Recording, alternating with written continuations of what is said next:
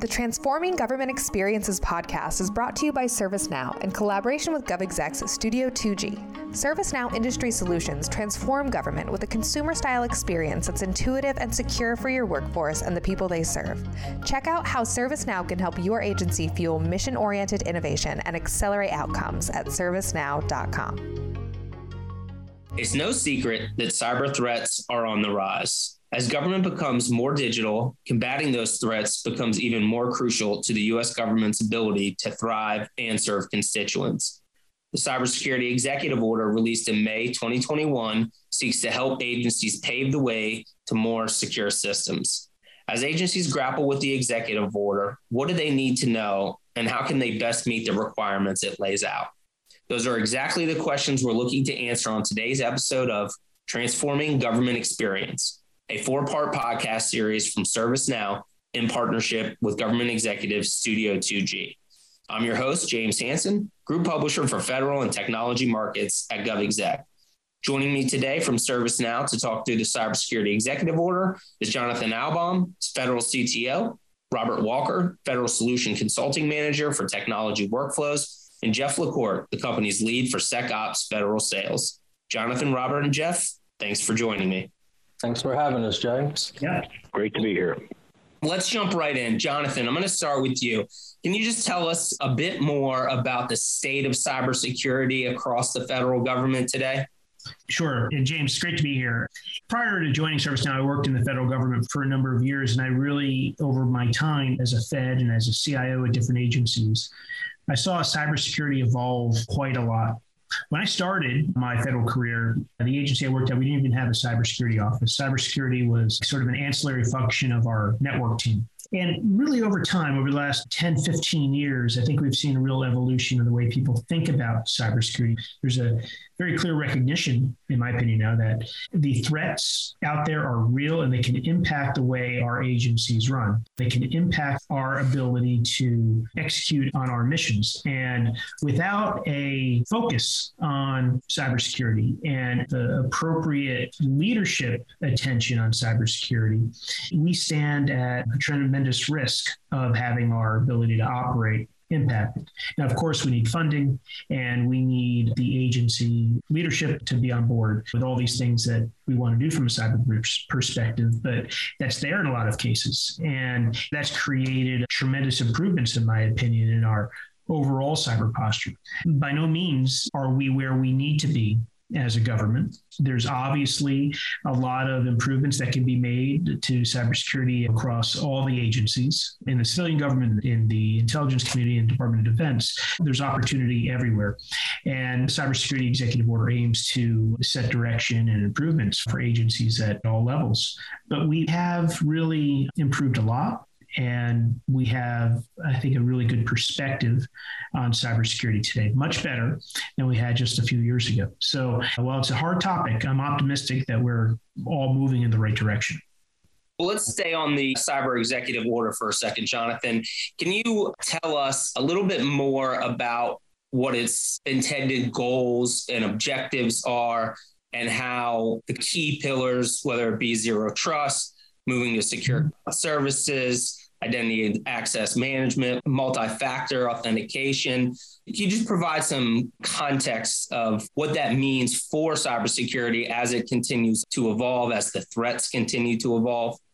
Yeah, it's a really good question, James. I think that the E O sets out a lot of really important pillars for agencies to be focused on, from removing any barriers that we have to threat sharing to this idea that our cybersecurity and the systems that support cybersecurity need to continually be modernized.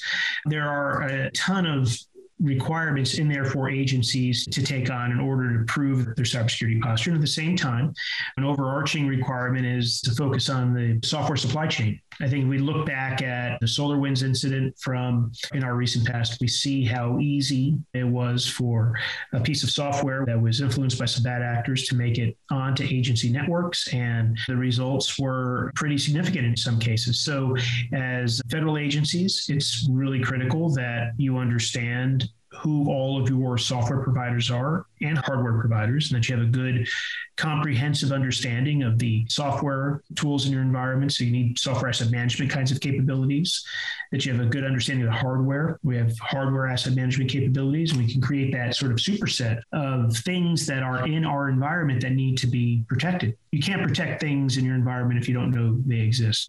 We're really seeing agencies have to become focused on their I T inventories and their assets. And that creates the opportunity then to manage the vendor risk associated with the providers of those capabilities. And, you know, again, that's a great starting point for the zero trust requirements that are also in the executive order. And zero trust is not one single tool or one single solution. It is a program that an agency needs to implement over, in my opinion, an extended period of time, considering the very organic nature of our I T environments with lots of technology, lots of different products that were acquired over the years or built over the years. And bringing all those under a zero trust program is going to take some time and attention, but you cannot do it if you don't first understand these tools that exist in your environment and how they're used. And one of the... Um, yeah, go ahead, Jeff. You know, one of the ideas behind the executive order, it seems to mirror the C D M program, which was put out to the federal civilian government through D H S several years ago. So I think they complement each other very well. So if agencies are having good success on the C D M program, I think they're going to be a lot further along in implementing the zero trust architecture. There's also something in the E O that I think allows agencies to build on past successes. It's about responding to vulnerabilities and incidents in a more consistent way by creating some playbooks and standard approaches. That's part of the E O that I think is really important. We need to be not just sharing threats, but we need to be sharing how we mitigate these threats and being consistent in our approach and not having to figure it out from scratch each time that something happens. So can we standardize these playbooks and make it very easy for everybody to have access to the same information so we can respond very quickly and consistently when something bad happens? And so, Robert, I'd like to bring you in and get your perspectives on just kind of what Jonathan and a great point that Jeff had made around the alignment to C D M in terms of identifying strategic assets. But where should agencies start? This is a very complex challenge. And I think, to Jonathan's point, zero trust is kind of like the I T modernization journey, right? It never ends. It's constantly evolving. one hundred percent agree. From my perspective, being in the front lines as a solutions consultant for some time, and then also being an architect and supporting many of the federal government agencies, I've seen the evolution, going back to Jonathan's point early on with your first question, of time and attention about data analytics, how important that's been, agencies wanting to see our customers understanding the importance of having everything under one single pane of glass, being able to prioritize and, and monitor, investigate, and act on or operationalize on their data as well. But to circle back to your last question that you asked as well, James, is I think it's really important for us to really focus on the fundamentals. Coming from a security background, it used to be the SANS top twenty controls. I know it's the Center for Internet Security now that manages those, and they really focus on those eighteen controls. But even those first five of how important it is, the inventory of controlling enterprise assets, understanding what your software assets are in your environment, how are you protecting your data, having a baseline of your configurations in your environment. So these are still all core principles that align to the zero trust initiatives as well that we're just trying to build off of. And so, Jeff, how's ServiceNow aligned to the cyber E O? And how can it help agencies get from those fundamentals to essentially the outcomes that agencies are trying to achieve from a protection perspective? The ServiceNow platform is an amazing tool. It offers the power and the flexibility to work with all types of cyber tools and to bring those under one platform. If you look at the ServiceNow platform, the orchestration and automation that it offers is amazing, and the ability to control how that flows inside of the platform from the agency's perspective can be modified, and you can make those outcomes show any way that you want. Most security tools that we see are siloed. They do one thing. They stop a person from coming onto the network. They block malware, et cetera, et cetera. But we can bring those tools together so that they can work together to get you the outcome that you want. And at the same time, since it's on the platform, There's no reason to dig into emails or spreadsheets. It's all the information is at your fingertips. I'll give you an example. Most federal agencies are using a product called Tenable for scanning their networks for vulnerabilities, similar to the Log four Shell vulnerability. We have the ability to pull that information into a ticketing system right there. And then if you're running the other modules of ServiceNow, you can create I T help desk tickets to bring that over for patching. So we can create these efficiencies out of the box, and we can orchestrate and automate all that to be done with no human interaction. And so that means no errors or any types of problems with people being absent from the desk. So we just create this environment that allows the system to work seamlessly together. And at the same time, so this is just going to reduce your risk because you're speeding up your efficiency so much. And as of today, I don't see any other platform that has that capability to do what ServiceNow offers. You know, and I think that aligns really well with the tenets of the E O around a, a standardized playbook for incident response, where we can automate aspects of that response. So it's the human factor is taken out of it to some respect, and your incident response becomes more streamlined and more standardized as the E O calls for. I think the other point that Jeff just made that I wanted to reiterate, and I can think about my time as a C I O being responsible for a security office, and you have a security operations center with lots of analysts in there, and seemingly a new tool added into the S O C every couple of months.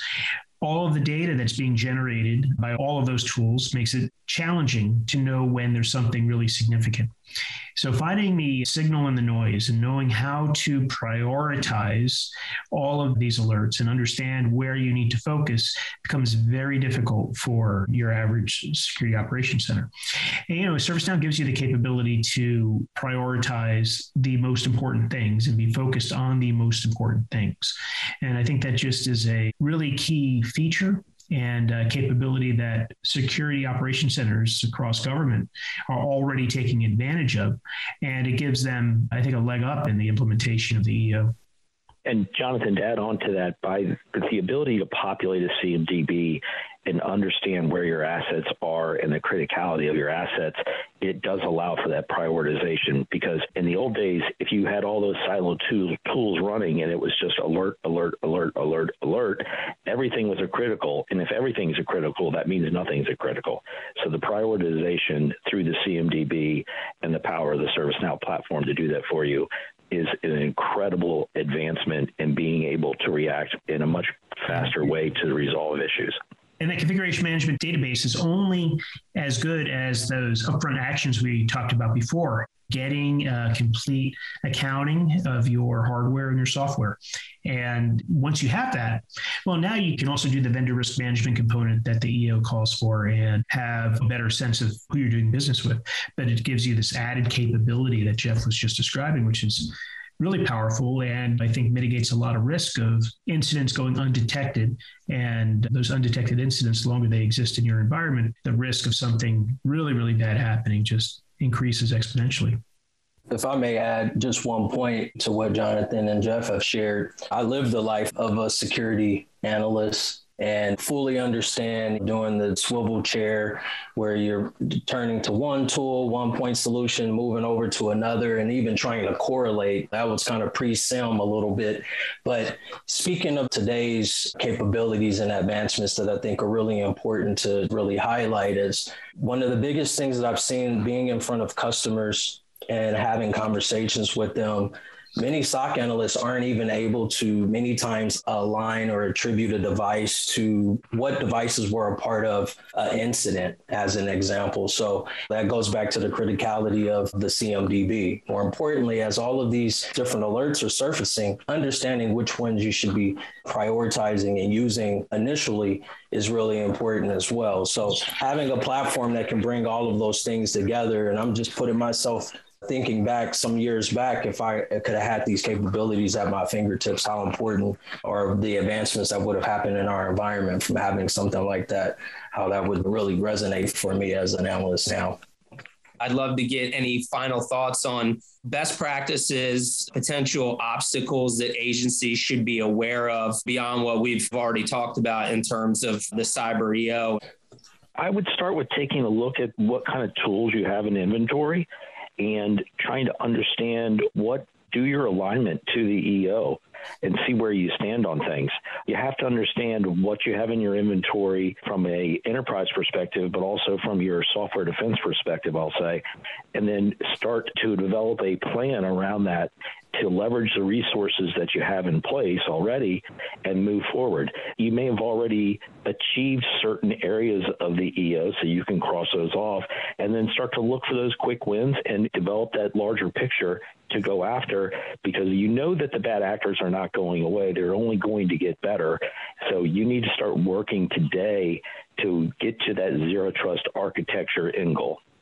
And I would say understanding that adopting a zero trust architecture is going to be a journey for both organizations and even vendors as well. So we have to work together to identify best practices that are most applicable to our customers' environments and for organization environments. And as with anything in life, I think the more intention that we dedicate to something, the more desirable outcomes start to surface. And so as we work with customers, as we have these conversations, Conversations with customers, as agencies are looking at the opportunities that are in front of them, they'll start to uncover many of the benefits just from going through that process and kind of leaning into that process and uncovering new business processes they may need to implement, what type of architecture designs they need to have in place, what their procurement processes should start to look like, to just to better operationalize around a true zero trust architecture. So we're in this together, and it'll take some time, but I think we're going to all get there. I'll close this out by bringing this back to a perspective I gained when I was in the federal government as a C I O. You know, we only have technology in our agencies because we have missions that require technology to be successful. We deliver our agency missions through a variety of systems. And if those systems aren't secure, we can't deliver on our missions. Our agencies will not be able to do their job, and the people they serve won't be served. So I'd like to bring it back to that very fundamental concept. We have to take these actions to ensure that the people that rely on government can be well served, that our agencies that serve the veteran, provide school lunches to children, that help to ensure our nation's response to COVID nineteen, that they are able to operate and successfully operate despite the risk that exists across the world from a cyber perspective. And if we're doing the basic things well, if we're understanding what the work of our agency is and what our data is and how that work and data flow through our organization, we understand the systems and the technologies that utilize that data and that are prevalent throughout our environments, we can really make a lot of strides, because we'll have great inventory at that point. And we can be thinking about the right way and the best way to use these systems, to secure them, to make sure that the work and the data is flowing in a way that supports our agency customers and supports them securely. If we're doing all those things, it's very easy to show value because our missions operate successfully, they operate securely, we're protecting the data of the people we serve. And ultimately, it comes back to that. And I'd encourage anybody out there to be thinking in terms of their mission, the people their agency serve, and keep that in mind as we're talking about the E O, any cybersecurity activities, really in general, and securing our systems. It has to come back to that fundamental concept of mission resiliency and mission success. Gentlemen, thank you so much for joining me today and sharing your insights and for your service to our government customers. And thank you to our listeners of the Transforming Government Experience podcast. Be sure to check out our other episodes for more insights into how agencies can set government up for tomorrow. The Transforming Government Experiences podcast is brought to you by ServiceNow in collaboration with GovExecs Studio two G. To learn more about how ServiceNow can help your agency transform, visit servicenow dot com.